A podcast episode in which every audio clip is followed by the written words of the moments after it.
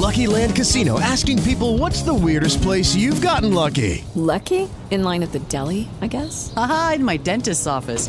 More than once, actually. Do I have to say? Yes, you do. In the car before my kids' PTA meeting. Really? Yes. Excuse me, what's the weirdest place you've gotten lucky? I never win and tell. Well, there you have it. You can get lucky anywhere playing at LuckyLandSlots.com. Play for free right now. Are you feeling lucky? No purchase necessary. Void where prohibited by law. 18 plus. Terms and conditions apply. See website for details. With Lucky Land slots, you can get lucky just about anywhere. Dearly beloved, we are gathered here today to. Has anyone seen the bride and groom? Sorry, sorry, we're here. We were getting lucky in the limo and we lost track of time. No, Lucky Land Casino, with cash prizes that add up quicker than a guest registry. In that case, I pronounce you lucky. Play for free at LuckyLandSlots.com. Daily bonuses are waiting. No purchase necessary. Void where prohibited by law. 18 plus. Terms and conditions apply. See website for details. Ikaw ay nakikinig sa Pinoy Horror Radio.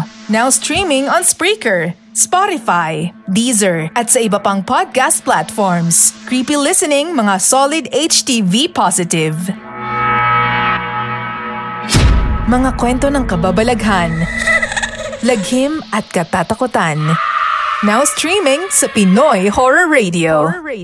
You're tuned in to Hilakbot and Sindak's Pinoy Horror Radio. Itago nyo na lang po ko sa pangalang Sweet. Ang kwentong ibabahagi ko po sa inyo ay tunay na karanasan ng kapatid kong lalaki. Dalawa lang po kaming magkapatid. Nung time na nangyari po ang kwentong ito ay nasa first year college po kami pareho ng kapatid ko. Dahil medyo may kalayuan ang bahay namin sa bayan kung saan nakatayo ang university na aming pinapasukan ay pinag-board na kami sa bayan. Napili namin ang lumang bahay na nirekomenda ng aming kapitbahay at siya rin mismo kasi ang may-ari ng bahay na yon. Iniwan daw nila ang bahay dahil lumipat na sila sa lugar namin pagkatapos mamatay ang papa nilang pulis kung kaya't pinaupahan na lamang daw ito upang hindi masayang ang espasyo at mabulok ang bahay. Malaki ang bahay na yon. Gawa pa sa matitibay na klase ng kahoy at halatang high quality rin yung mga materyales na ginamit. May dalawang palapag ang bahay. Dalawang malalaking silid na gawa sa makakapal na tabla ang mga kwarto sa taas. Katapat lang ng mga kwarto sa taas ang dalawang kwarto rin sa baba. Ang mga kwarto sa baba naman ay may tatlong baitang na hagdan pababa. Sinadyang hukayin talaga ang lupa para magawa ang mga kwarto. Kung bubuksan na bintana sa kwarto sa first floor ay kapantay ng bewang ko ang lalim ng hukay. Sementado ang baba at malaki rin ang kusina na may tatlong banyo. Marami naman kami sa bahay na yon. Kung tutuusin ay kakasya ang apat na tao kada silid. Kami naman ng kapatid ko ay magkasama sa pinakaunang silid sa second floor. Kada biyernes ay umuuwi halos lahat at kadalasang walang tao sa boarding house. Nung time na yon ay sadyang magpapaiwan ang aking kapatid dahil marami daw siyang projects na gagawin. Pumayag naman ako dahil alam ko namang malapit na ang finals noon. Siya lang ang mag-isa sa bahay na yon. Gawa lang daw siya ng gawa ng projects niya at hindi na nga daw niya namalaya ng oras. Around 11.30pm nang mapagpasyahan niyang magpahinga. Nung aktong nakahiga na daw siya at nanonood ng video sa YouTube para hulihin ang antok niya, ay hindi na siya nag-abala pang mag-headset. Mahilig siyang maglagay ng maraming unan sa kanyang higaan. Isa sa kaliwa, sa kanan at sa paanan, ganon din siyempre sa kanyang ulunan. Maya-maya pa ay may narinig siyang kalabog sa bubong ng bahay.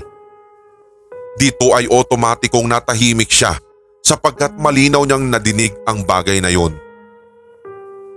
Matapos ang ilang segundo ay binaliwala lamang niya ang nadinig at ipinagpatuloy nga niya ang panonood. Sa kanyang isipan ay baka pusa nga lang daw yon. Maya-maya pa muli siyang nakarinig ng tunog pero sa pagkakataong ito ay mga yabag na ng paa na parang naglalakad sa labas mismo ng kwarto namin.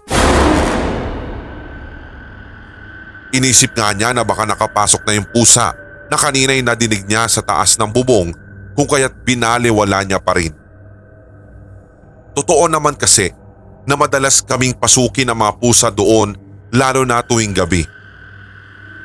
Nakampante siya ng manahimik ang tunog at wala nang sumunod na mga yabag siyang napapakinggan. Hanggang sa ito nga't inantok na siya ng tuluyan. Bibitawan na sana niya ang phone nang maramdaman niyang parang lumubog ang unan na kanyang inilagay sa bandang kaliwa niya kung kaya't nagulat siya. Tinapunan daw niya ng tingin ang unan at ang lalim daw nito. Malapad din ang pagkakalubog kaya halata mong mabigat at malaki ang kung sino mang nakatapak doon. Nag-angat siya ng tingin pero laking gulat daw niya nang wala siyang makita. Nakabukas naman ang ilaw sa sala at sakop na ang liwanag noon ng kwarto namin. Lalo pa siyang nangilabot. Nang ibalik niya ang kanyang tingin sa unan at nandun pa rin ang nakalubog na bahagi. Sa katunayan pa nga'y gumagalaw pa daw ito na animoy marahang humahakbang papalapit sa kanya. Sa pagkakataong iyon ay natatakot na siya. Babangon na sana siya nang biglang may kung anong mabigat na bagay ang dumagan sa kanyang tiyan at para nga daw siyang inuupuan nito. Dahilan upang mapahiga siya ulit. Para na nga siyang masisiraan ng bait at takot na takot siya ng gabing yun. Sisigaw pa nga sana siya nang may parang mga kamay na tumakip sa bibig niya. Hindi na rin siya makahinga dahil sa nakadagan sa kanyang tiyan at wala na siyang nagawa kundi ang umiyak. Hindi siya makalaban dahil mistulang iginapos daw siya. Napaiyak na lamang siya at napapikit. Nabitawan na rin daw niya ang phone niya. Nagsimula na siyang magdasal sa kanyang isipan na sana ay mailigtas man lang siya. Nawawalan na nga daw siya ng pag-asa nang biglang nawala lahat ng bigat na nakasaklob sa kanyang katawan. Hingal na hingal siya pagkabalikwas niya at narinig niya ulit ang mga yabag pero pababa na ng hagdan at papalayo na. Sa takot, nagpasama na lang daw siya sa kaklasing nasa kabilang boarding house at talagang inistorbo daw niya ang tulog nito para lang may makasama siya. Nang makauwi siya sa amin ay ikwinento niya sa akin lahat ito. Subalit hindi ako ganon kadaling naniwala.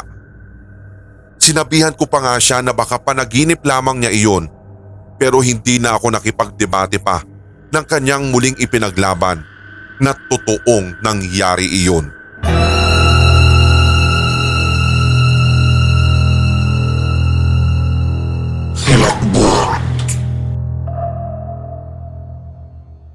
Nangyari po ito sa bahay ng pinsan namin. Hindi ako ang nakakakita o nakakaramdam ng multo at ayaw kong hilingin yon. Pero kung pagbabasehan ang kababalaghang naranasan ng sarili kong pamilya at kung ako rin ang papipiliin ay ayaw kong tumira sa bahay namin. Isang duplex house ang bahay namin. Sa kabilang bahay ay mga pinsan ko ang nakatira na nakakaramdam din ng kakaiba. Madalas ang kuya ko ang nakakakita, nakakarinig at nakakaramdam ng mga kasama namin sa bahay. November 1 yun. Nakalimutan ko na ang year kung kailan eksaktong naganap ito pero sa pagkakatanda ko ay nag-decide si mama namin na doon na daw kami matulog lahat sa ibabang bahay sapagkat matatakutin si mama. Ang kwento ng kuya ko habang nakahiga kami ay may nakita daw siyang isang babae at nakaputi ito na lumabas ng CR at tumire-diretso sa kusina namin. Hindi naman na ganun kabata ang kuya ko kaya alam niya na multo ang nakita niya. Hindi niya kami ginising ng oras na iyon at binalak pa niyang barilin ng pellet gun ang white lady sa sobrang takot niya kasi pakiramdam niya ay masasaktan niya ito. Pero nabigo siya. Hindi lang iyon ang karanasan ng kuya ko sa mga ganitong pangyayari sapagkat nang minsan na umuwi kami ng probinsya upang dumalaw sa burol ng lolo ko na namatay noong 2005 ay nakaranas na naman siya ng kakaiba. Habang natutulog na kaming lahat, nalingat ang kuya ko na parang may naramdaman. Pagdilat ng kanyang mga mata, nakita daw niya si lolo na nakatayo at nakatingin sa amin habang kami ay natutulog. Titig na titig ang kuya ko sa lolo ko ng oras na iyon at sinabi pa niya na ang nakita niyang suot ng lolo ko sa kanyang pagpaparamdam ay yung mismong suot niya habang siya'y nakahimlay sa ataol. Sa sobrang takot ng kuya ko ay kinurot-kurot niya ang pinsan ko na katabi lamang niya pero ayaw magising kaya pumikit na lamang din siya ulit at pinilit na matulog. Sa bahay naman namin sa QC, hindi ko lang maalala kung madaling araw na ba yun o gabi pa rin pero nasa ibaba pa rin kami ng bahay at nanonood ng UFC dahil mahilig siya doon. Habang nanonood daw siya, ay nakarinig siya ng yabag sa kanyang likuran. To think na siya lang ang mag-isa na nanonood ng oras na yon.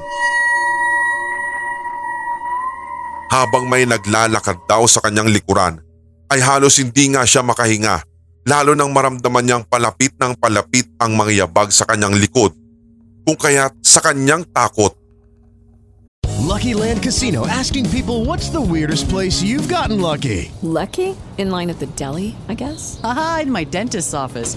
More than once, actually. Do I have to say? Yes, you do. In the car before my kids' PTA meeting. Really? Yes. Excuse me, what's the weirdest place you've gotten lucky? I never win and tell. Well, there you have it. You can get lucky anywhere playing at LuckyLandSlots.com. Play for free right now. Are you feeling lucky? No purchase necessary. Void where prohibited by law. 18 plus. Terms and conditions apply. See website for details. ay isinara na lamang daw niya ang TV at tumingin sa likuran pero wala siyang nakita. Ang nakita lamang daw niya ay mga tsinelas na ayos na ayos naman ng mga pares at magkakatabi. Naisip ni kuya na bago siya manood ay tinapon lang niya ang mga tsinelas na iyon sa likod ng pinto kaya paanong umayos ng ganon? Doon namin naalala yung lola namin na pumanaw sapagkat mahilig siyang mag-ayos ng mga nakakalat na tsinelas sapagkat ayaw niya ng ganon. Isa pang kwento na hindi malilimutan ni kuya at malamang ang pinaka nakakatakot sa kanyang karanasan. Gabi ulit noon nang nanonood siya ng UFC. Habang nasa ganoong posisyon, nakarinig daw siya ng ubo. Mahihinang ubo lamang daw ito at nanggagaling sa labas ng bahay. Nakasarado naman na ang pinto at ang bintana kaya nagtataka siya. Hanggang sa tuluyan nang nawala sa focus sa panonood si kuya sapagkat mas binigyan niya ng atensyon yung naririnig niyang ubo. Para daw kasing palakas ng palakas ito na ibig sabihin ay papalapit ng papalapit sa pwesto niya hanggang sa halos nasa tabi na ng tenga niya mismo yung naririnig niyang pag-uubo. Sa sobrang hilakbot niya ay tumakbo na siya sa taas at kinalampag ng malakas ang pintuan para makapasok siya. Isa pang istorya sa bahay namin na yon. Sa isang kwarto natutulog ako, kuya ko at ang asawa niya.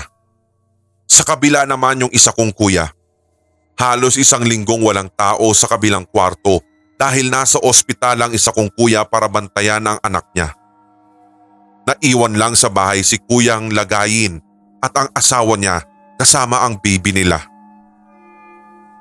Parehas na matatakutin ang dalawa kaya hindi sila nagsasara ng ilaw lalo kapag matutulog.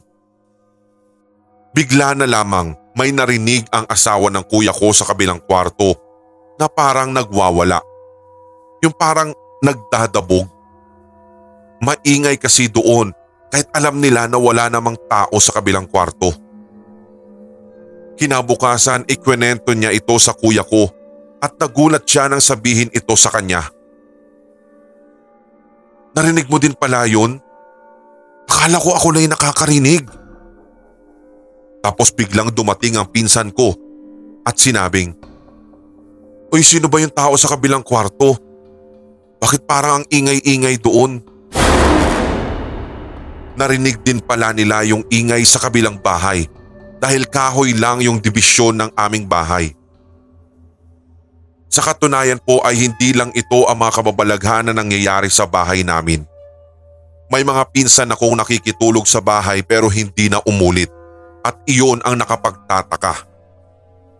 Tatlong beses na nga din naming ipinabless ang bahay sa pagbabaka sakaling maitaboy namin o mawala yung mga hindi namin nakikitang kasama. Pero tila hindi tumatalab sapagkat hanggang ngayon ay nararamdaman namin sila. Oo, hindi naman sila nananakit. Naririnig at nararamdaman lamang namin sila. Pero siguro sa mga susunod na panahon ay masasanay na lamang kami sa kanilang ginagawa. Basta ang importante ay huwag silang mananakit. Marahil sila nga yung mga tinatawag na bantay sa aming bahay.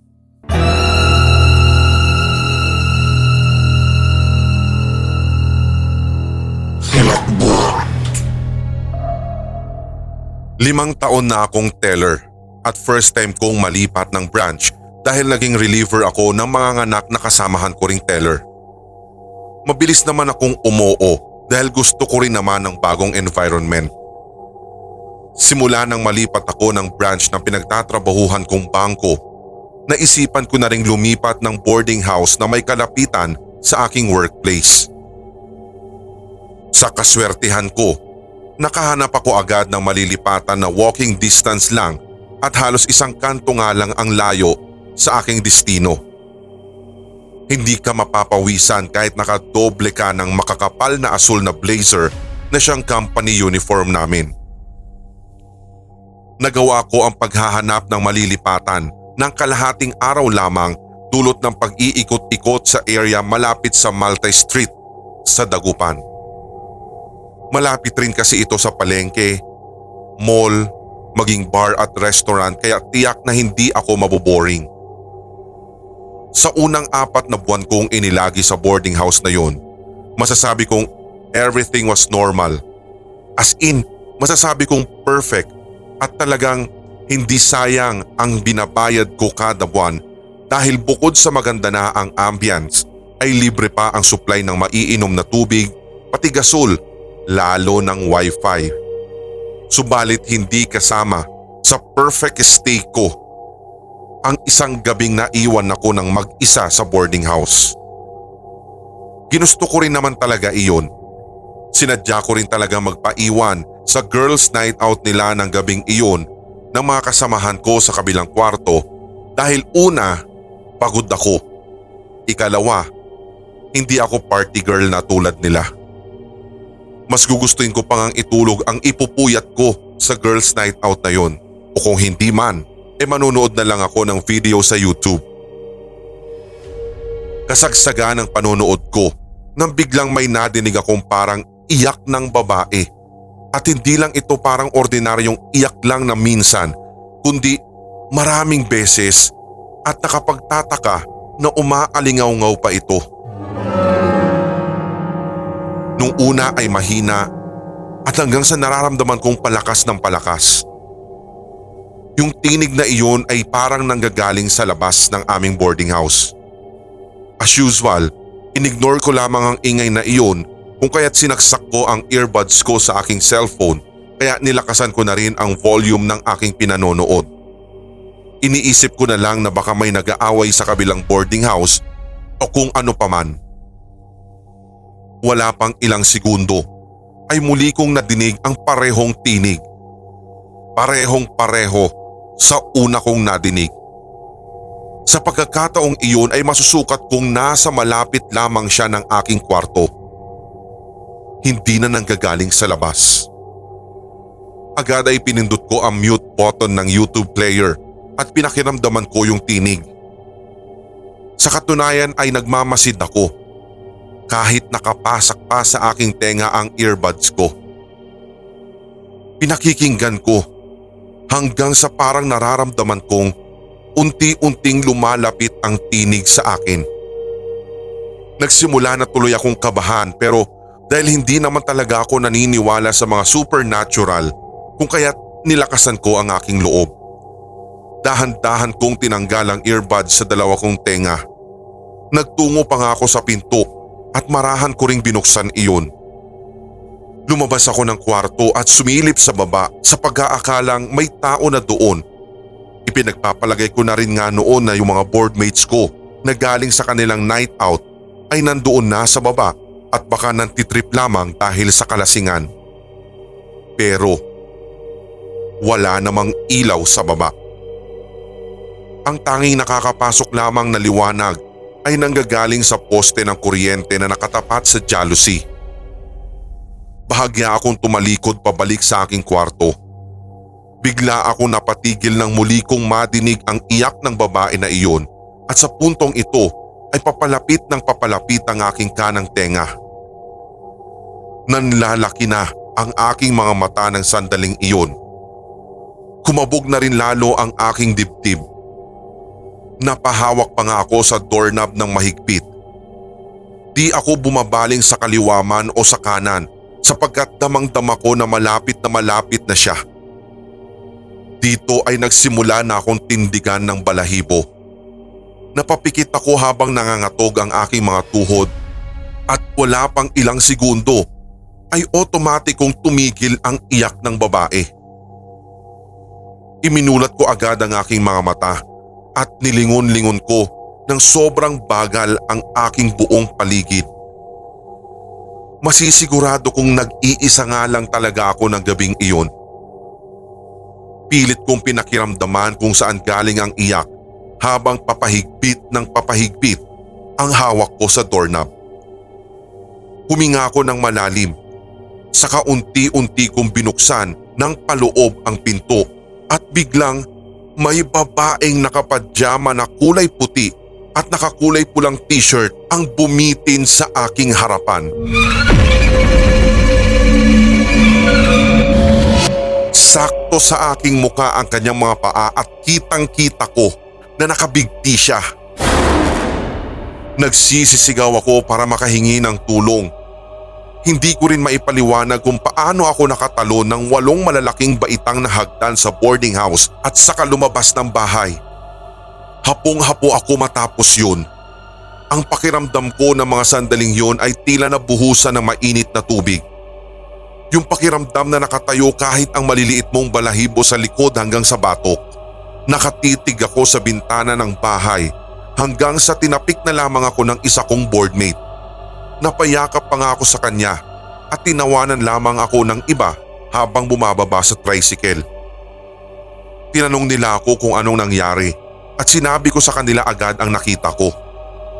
Itinuro ko pa nga sa kanila ang bintana sa pagmamakasakaling makita rin nila ang babaeng nakabigti at para patunayan sa kanila na hindi ako gumagawa ng kwento.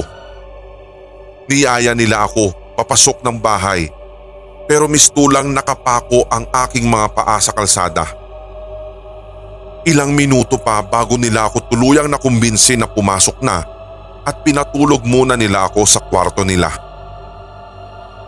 Hindi rin naman ako nakatulog kahit na silang lahat ang aking katabi. Kahit wala naman talaga pero ramdam ko yung pagre-replay ng tinig ng iyak na iyon sa aking tenga. Para bang half asleep, half awake ako ng mga oras na iyon sapagkat hindi ko talaga kaya.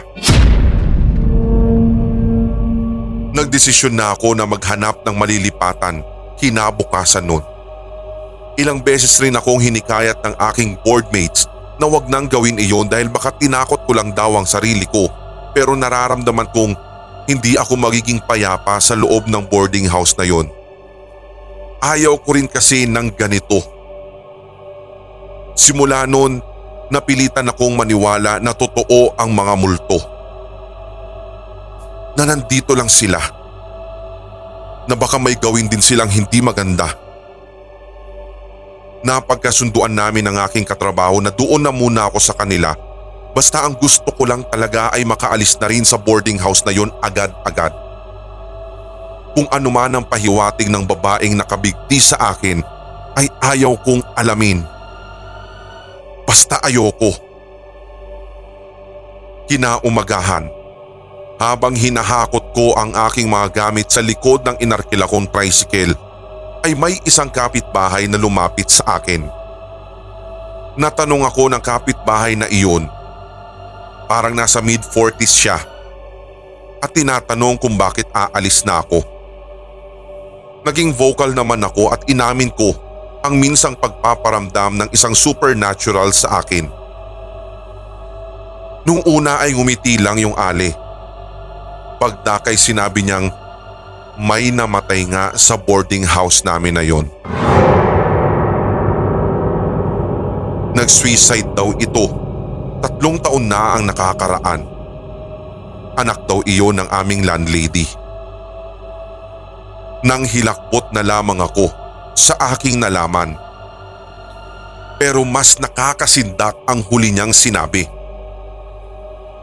Akala daw niya kasi noong una ay dalawa kami sa kwarto sapagkat madalas daw niyang makita mula sa bintana na may kasama ako.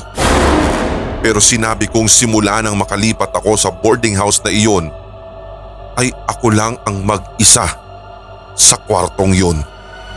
You're tuned in to Hilakbot and Sindak's Pinoy Horror Radio. Ikaw ay nakikinig sa Pinoy Horror Radio. Now streaming on Spreaker, Spotify, Deezer, at sa iba pang podcast platforms. Creepy listening mga solid HTV positive. Summer ng 2007. Incoming second year high school pa lang ako noon. Hinding hindi ko pa rin makalimutan ang nilalang na aking nakita. Excited na akong pumunta noon sa Pangasinan. Sinama ako ng lola ko sa kanilang ancestral house. Ngunit nung umpisa ay hindi ko feel ang manatili sa bahay na iyon dahil aaminin ko naman na boring talaga. Siyempre, ano pa nga ba ang i-expect natin pag uuwi ka ng probinsya? Kundi ang napakaraming puno na pumapalibot sa mga kamahayan, yung tipong talagang probinsyang probinsya ang setup. Sa katunayan ay hindi ko naman talaga feel yung mga ganong lugar.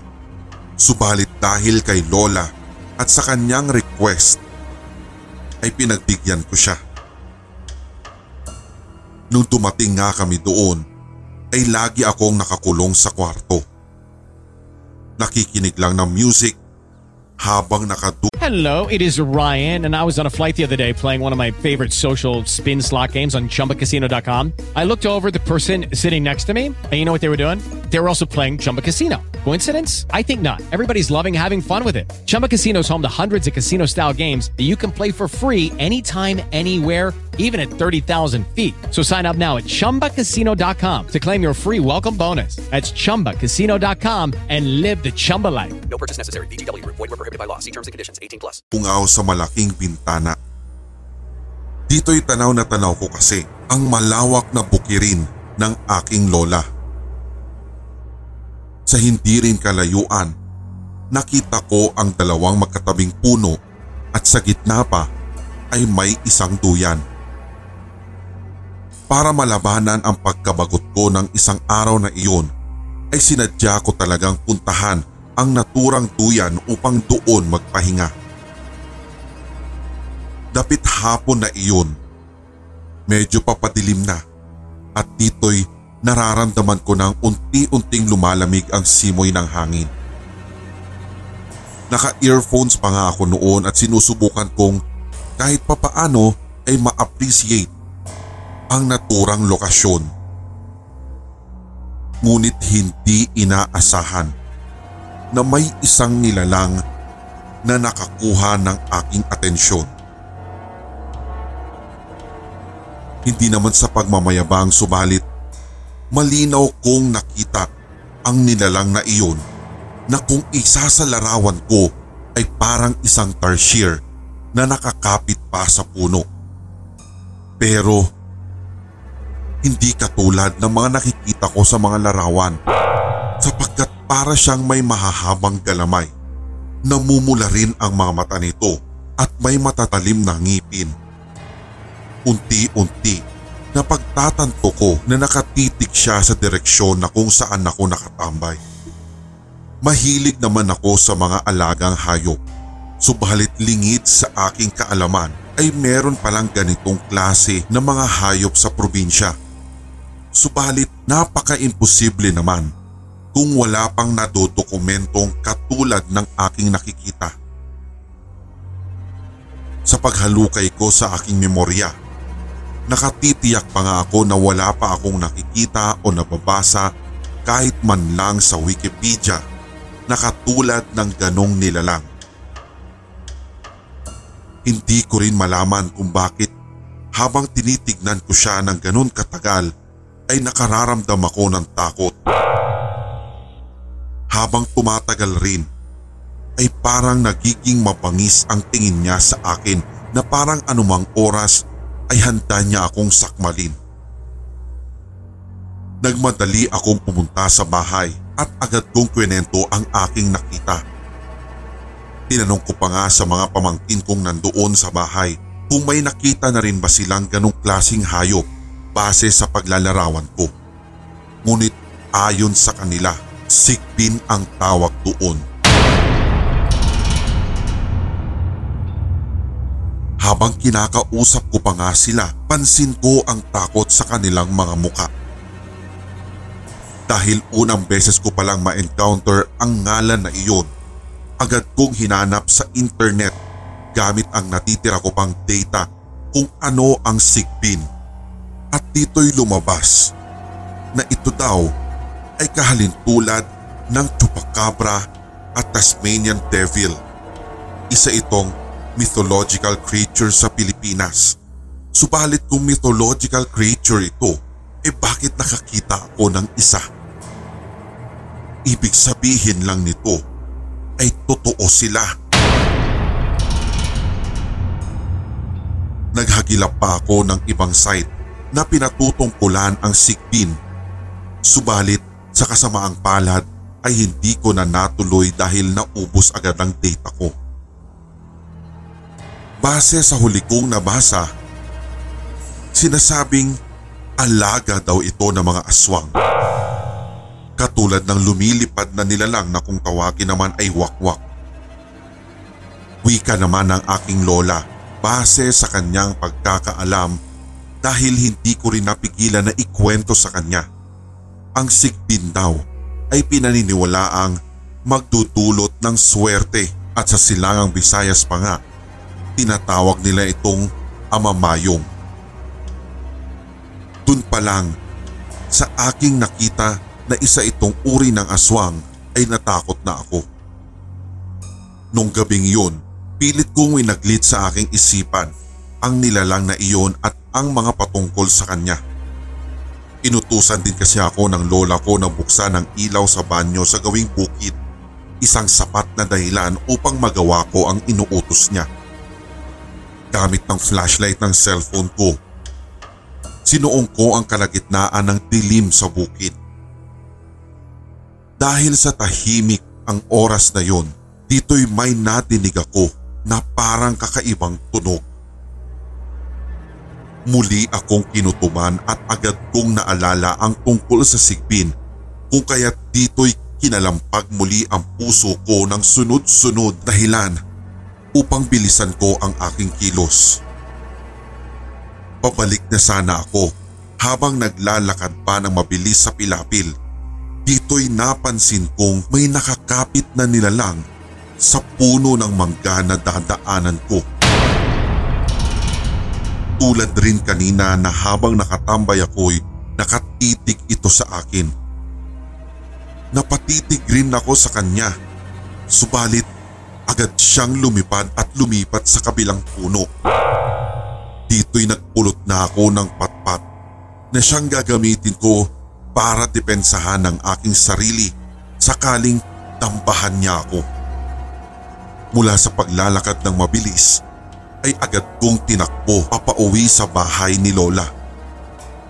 Agad ko ring isinara ang pintuan pagkapasok ko at hindi ko na lang din sinabi sa kanya na muli akong nakakita ng sigbin upang nang sa ganon ay hindi na siya mag-alala pa at upang nang sa ganon ay hindi ako sundan ng naturang nilalang. Sinak!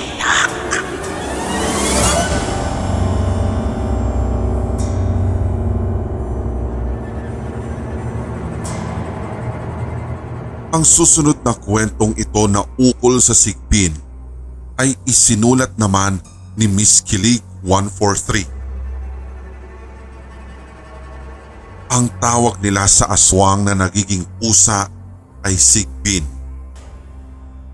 Ipinahagi na lang sa akin ang kwentong ito sapagkat nangyari ito noong mga panahong sanggol pa lang ako. Apat pa lang kami magkakapatid noon at ako pa lang ang bunso.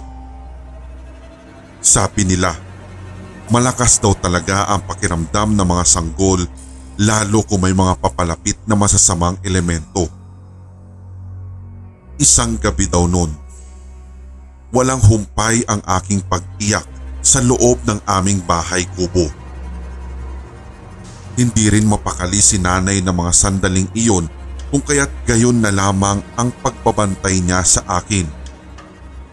Paniniwala niya kasi na sa tuwing may umiiyak din na sanggol ay may pwedeng masamang mangyari. Habang nagpapatuloy daw ang aking pag-iyak, nakaramdam daw si nanay na parang may kumakaluskos sa nipa at paikot-ikot lang ito sa bahay namin. Sadyang hindi matatakutin si nanay, subalit ewan niya nung gabing iyon dahil sadyang kakaiba ang kanyang nararanasan. Nakita daw din niya kung paanong parang may sumilip sa ilalim ng bubungan naming yari sa nipa dahil parang may naghihiwa-hiwalay nun. Imbes na lamunin ng takot ng sandaling yun, nakaisip si nanay ng paraan at dito'y kinuha nga niya ang isang matulis na patpat na nasa sulok ng aming bahay. Hindi na siya nag-aksaya pa ng oras dahil ganun na rin ang nararamdaman ng aking mga kapatid at nagsisimula na rin silang matakot at maiyak. Tinusok daw ni nanay ang matulis na bahagi ng naturang patpat sa taas ng aming bubong. Nakatitiyak din si nanay noon na meron siyang tinamaan dahil tila diniin pa nga niya ang pagkakatusok noon hanggang sa bigla na lang ay may nadinig din sila nanay na parang bumabag galing sa bubong. Wala pa nga daw isang oras noon ay palabas na nagsisisigaw ang kapitbahay namin dahil inatake daw sa puso ang kanyang ama. Usap-usapan tuloy sa buong pamilya namin na maaaring ito ang nag-anyong sigbin na pasilip-silip lamang sa aming bubong ng gabing yon. Ang dahilan kung bakit iyak ako ng iyak na tila ramdam ko ang paparating na panganib. Malakas din ang kutob nila na ang kapitbahay na iyon ay ang aswang na nag-aanyong sigbin sa aming baryo. Sinak!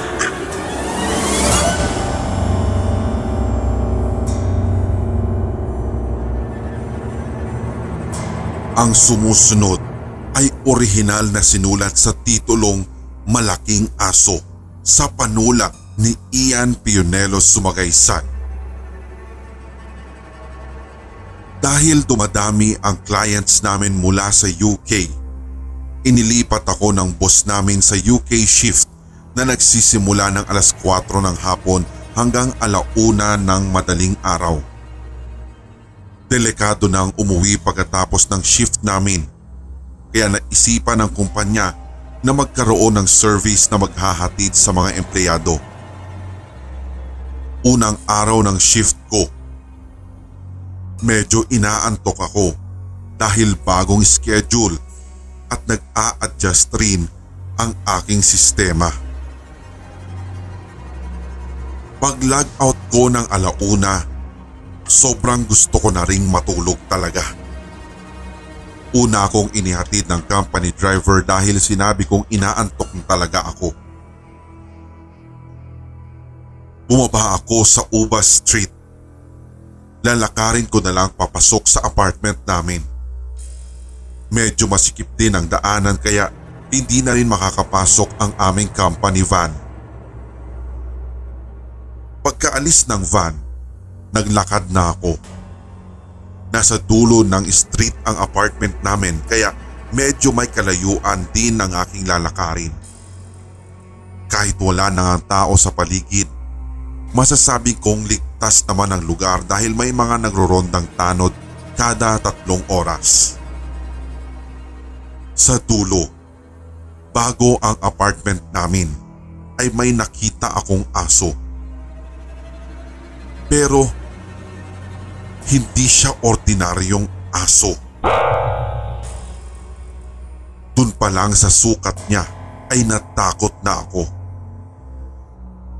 Kasing laki kasi siya ng maliit na kabayo. Nakapagtataka rin na ang galaw nito ay parang naglalakad ng paatras.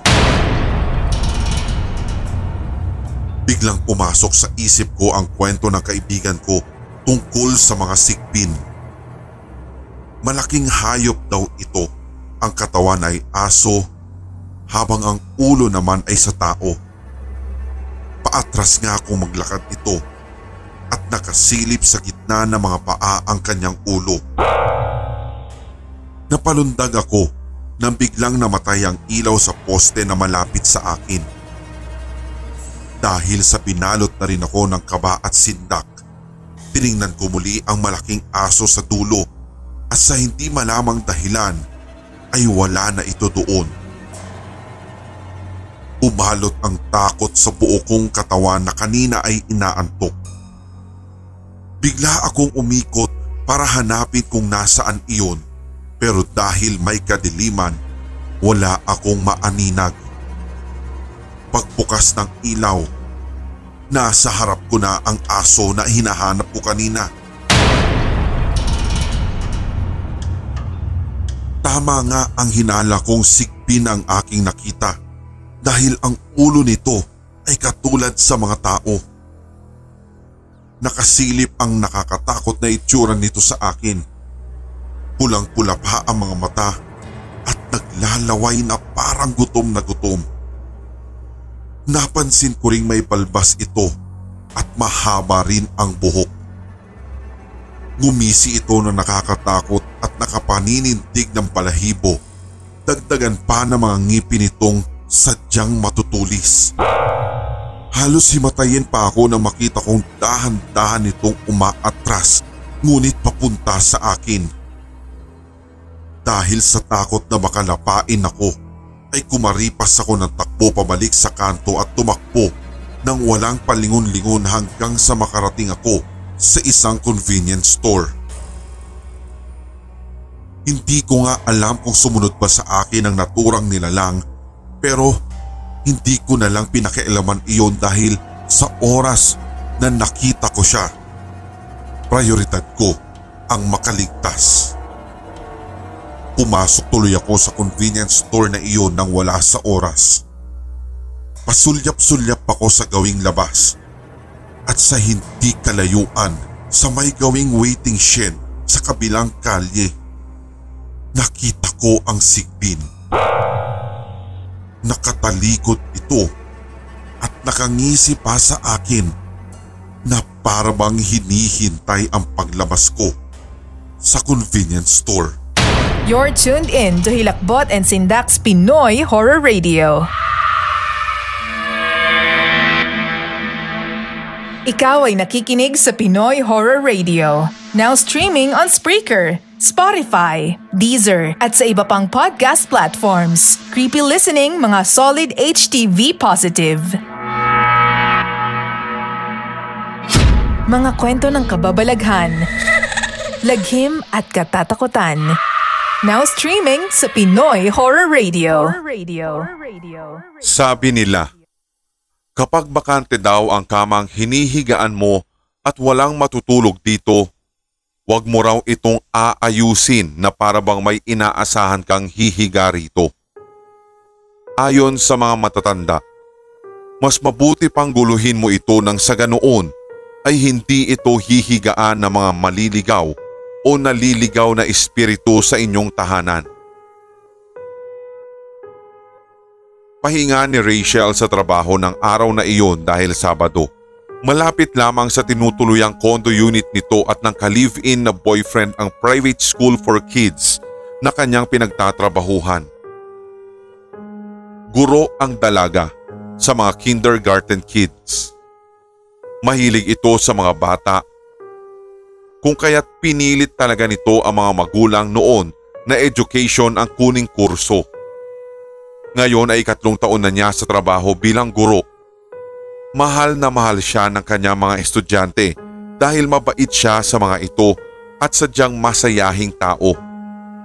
Karamihan sa mga tinuturuan niya ay nakatira rin sa kondo nila. Ang nobyo naman niyang si Gab ay lumabas kasama ng mga kaibigan nito sa Cubao. Birthday ng isang barkada nito kaya sumama ang binata sa kasiyahan. Pinayagan naman siya ng dalaga dahil bihira lang din itong makalabas at makisaya kasama ng mga katropa niya. Abala kasi silang dalawa sa pagtatrabaho dahil may binabayaran silang lupa at bahay sa Cavite. Plano nilang doon manirahan kung sila ay bubuo na ng sariling pamilya. Pagkatapos kumain ng hapunan ni Rachel, kinuha nito ang kanyang school bag at inilabas ang mga report books. Inisip ng dalaga na gumawa muna ng lesson plan upang antukin siya at makatulog kaagad. Alam niyang madaling araw na darating si Gab sa condo unit nila. Magka-text silang dalawa ng nobyo habang gumagawa si Rachel ng lesson plan. Nag-a-update ang binata kung ano na ang nangyayari sa kanila. Lilipat daw di umano ang mga ito ng bar. Yung bar na merong nagsasayaw ng mga babaeng nakahubad. Nagpaalam si Gab sa nobya kung pwede ba siyang sumama. Alam ng dalaga na hindi gagawa ng kung anumang ikasisira ng kanilang relasyon ang kanyang nobyo sapagkat malaki ang tiwala niya rito kaya pinayagan niya na lamang itong sumama. Alas 12 ng gabi. Hindi pa rin makatulog si Rachel. Samantalang nasa bar pa rin si Gab at mga barkada nito. Sa inip ng dalaga, Itiniklop niya ang mga notebook na nasa kanyang harapan at nagbukas ng cellphone para manood ng YouTube. Isa-isa niyang pinanood ang mga clips galing sa isang teleserye na sikat na sikat ng taon na iyon. Isang oras na ang nakalipas subalit hindi pa rin inaantok ang dalaga kaya naman kumuha na lamang siya ng libro at binasa iyon. Isang sandali lang ang lumipas ay bumuhos ang ulan. Hindi naman ito kalakasan pero tuloy-tuloy ang pagbagsak nito. Nabalot ng lamig ang buong unit ni na Rachel dahil sa pagbuhos ng ulan na yon. Dahil sanay naman nasa aircon ang dalaga lalo at ito ang lagi-laging ginagamit sa eskwelahan. Binaliwala lamang niya ito at muli niyang ibinaling ang atensyon sa binabasang libro habang tumatagal, natutuwa ang dalaga sa binabasang libro. Tungkol kasi ito sa leadership style. Kahit papaano ay tugma sa pagiging guro niya ito. Nakasaad rito ang mga hakbang kung paano humawak ng mga teams mula sa grupo ng mga bata, mga teenagers at mga professionals. Alas dos ng madaling araw, wala pa sa kalagitnaan ng libro si Rachel ay nakaramdam na siya ng antok. Kaagad na itinabi niya ang libro at nag-ayos siya ng kanyang sarili. Nagtungo ito sa banyo, nag-toothbrush at naghilamos. Pagkatapos mag-apply ng soothing gel sa muka at magsuklay, pumasok na ang dalaga sa kwarto nila at inayos ang kamang pandalawahan. Naglagay siya ng dalawang unan na magkatabi at nahiga sa kanang bahagi nitong katabi ng dingding. Pinili niya ang pwestong iyon para pagdating ni Gab mamaya ay didiretso na lamang itong higa at hindi na siya gigisingin pa para umusod. Habang nakahiga at nakatingin sa kisame, naalala ni Rachel ang kasabihan ng mga matatanda sa kanilang probinsya. Tungkol ito sa kamang kapag bakante raw ng matagal, pinaglalagian ito ng multo o di kaya'y maligno. Minsan naman daw ay ayaw lisanin ang kama ng mga espiritong nakasanayan ng tulugan ito noong nabubuhay pa sila. Kinilabutan ang dalaga sa kanyang naisip. Kaagad na nagdalawang isip ito kung guguluhin ba niya ang kama o hahayaan na lamang niya ito at huwag nang paniwalaan ang mga sabi-sabi ng mga matatanda. Bilang sanay naman na si Rachel sa mga kondong katulad ng kanilang nirerentahang unit, hinayaan na lamang niya ito. Naniniwala naman ang dalaga na sa modernong panahon ngayon wala nang ispi-espiritu o mga kaluluwang gumagala pa sa mga gusali sa syudad. Kahit na isang buwan pa lamang silang nagrerenta ni Gab sa condo unit na iyon, wala naman silang kakaibang nararamdaman. Maliban na lamang sa lumalamig ang hangin lalo kapag madaling araw. Siguro sa kadahilanang nasa tabi ng ilog pasig ang kanilang bintanang palaging nakabukas. Nasa ika-anim na palapag naman sila kung kaya't ligtas sa mga akyat bahay. Hinahayaan lamang nila itong nakabukas palagi para makapasok at makalabas ang hangin. Pinalitan na lamang ni Rachel ang iniisip niya para hindi na rin siya matakot. Hindi pa rin siya gumagalaw mula sa kanyang pwesto sa kama. Hanggang sa inantok na siya at makatulog. Alas tres ng madaling araw. Naalimpungatan si Rachel. Napakahimbing ng kanyang naging pagtulog dahil hindi niya namalaya na dumating na pala si Gab at natutulog na sa tabi niya. Napakalamig na naman ang hangin sa loob ng kanilang kwarto. Dagdagan pa ito ng patuloy na pagbuhos ng ulan sa labas. Nakalimutan pa ng dalaga na isara ang mga bintana kanina bago ito matulog kaya naman nanunuot ang lamig ng hangin sa kaibuturan ng kanyang mga kalamnan. Nanindig ang kanyang mga balahibo ng mga sandaling iyon. Iniusod ng dalaga ang sarili sa nobyo na nakahigang patalikod sa kanya. Niyakap niya ito at kinumutan pa ang katawan nilang dalawa. Hinigpitan pa nga ni Rachel ang yakap sa nobyo para mawala ang lamig na nararamdaman niya. Nagtaka na lamang si Rachel. Parang nangangamoy putik ang nobyo ng dalaga. Naisip na lamang niya na baka sobrang lasing lamang nito at umuulan pa sa labas kaya naputikan siya. Mahaba siguro ang naging lakad ng mga kabarkada nito at marahil nakailang lipat sila sa mga bar. Tiniis na lamang ng dalaga ang amoy ng nobyo. Baka hindi na rin niya ito magising sa sobrang kalasingan para pagsabihan na magpalit ng damit. Ipagpapabukas na lamang niya ang kung anumang puna ang ibibigay niya rito. Hindi rin nakabihis ang binata ng pambahay. Nakadamit pa rin ito ng panggala as in naka long sleeve, maong pants at nakasinturon pa. Mahahalata ding pagod na pagod ito at lasing na lasing. Alas 5 na madaling araw. Nagulantang si Rachel sa tunog ng iPhone niya na nakapatong sa mesang nasa kanang bahagi nila.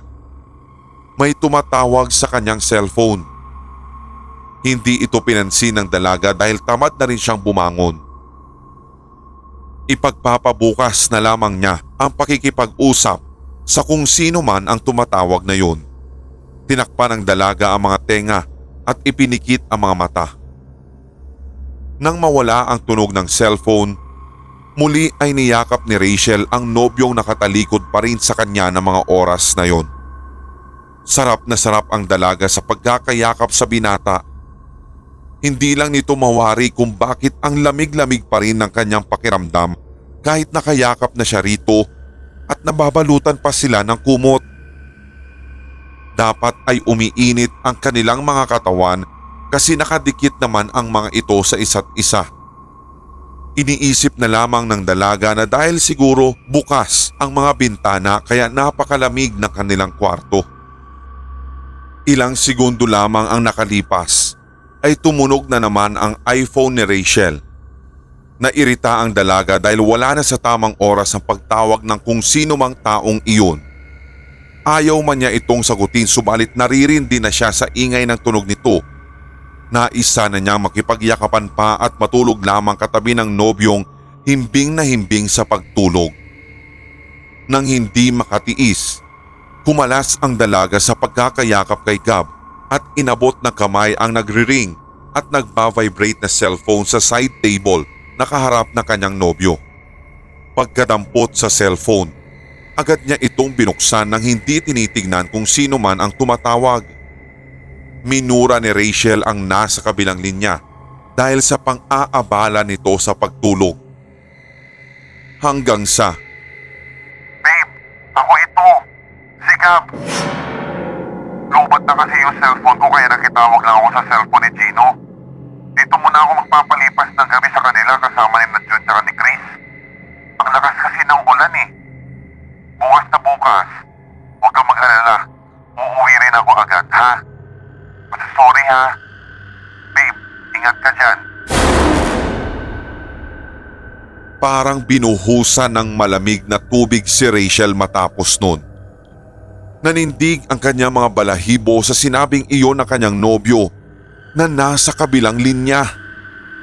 Naging malabo na sa kanyang pandinig ang mga sumunod na sinabi ni Gab at unti-unting ibinaba ng dalaga ang hawak na cellphone at dahan-dahang tiningnan niya ang taong nakahiga sa kanyang kanang tabi at nakatalikod.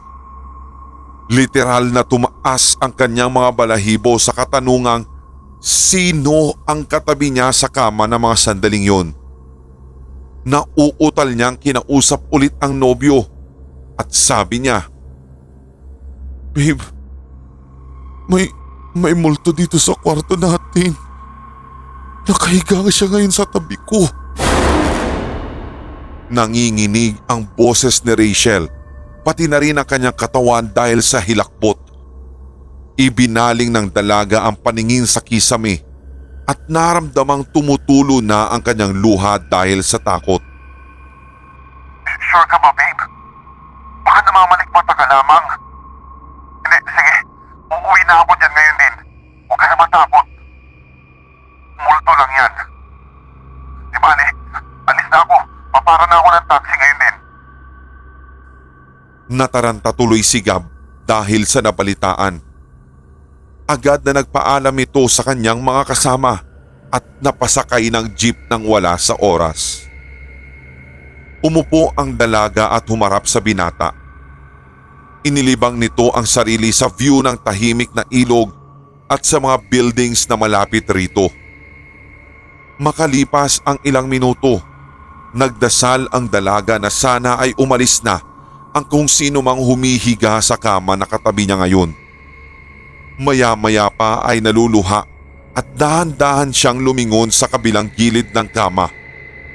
Kinilabutan siya na makitang naroroon pa rin yung lalaking nakatalikod ng higa sa kanya.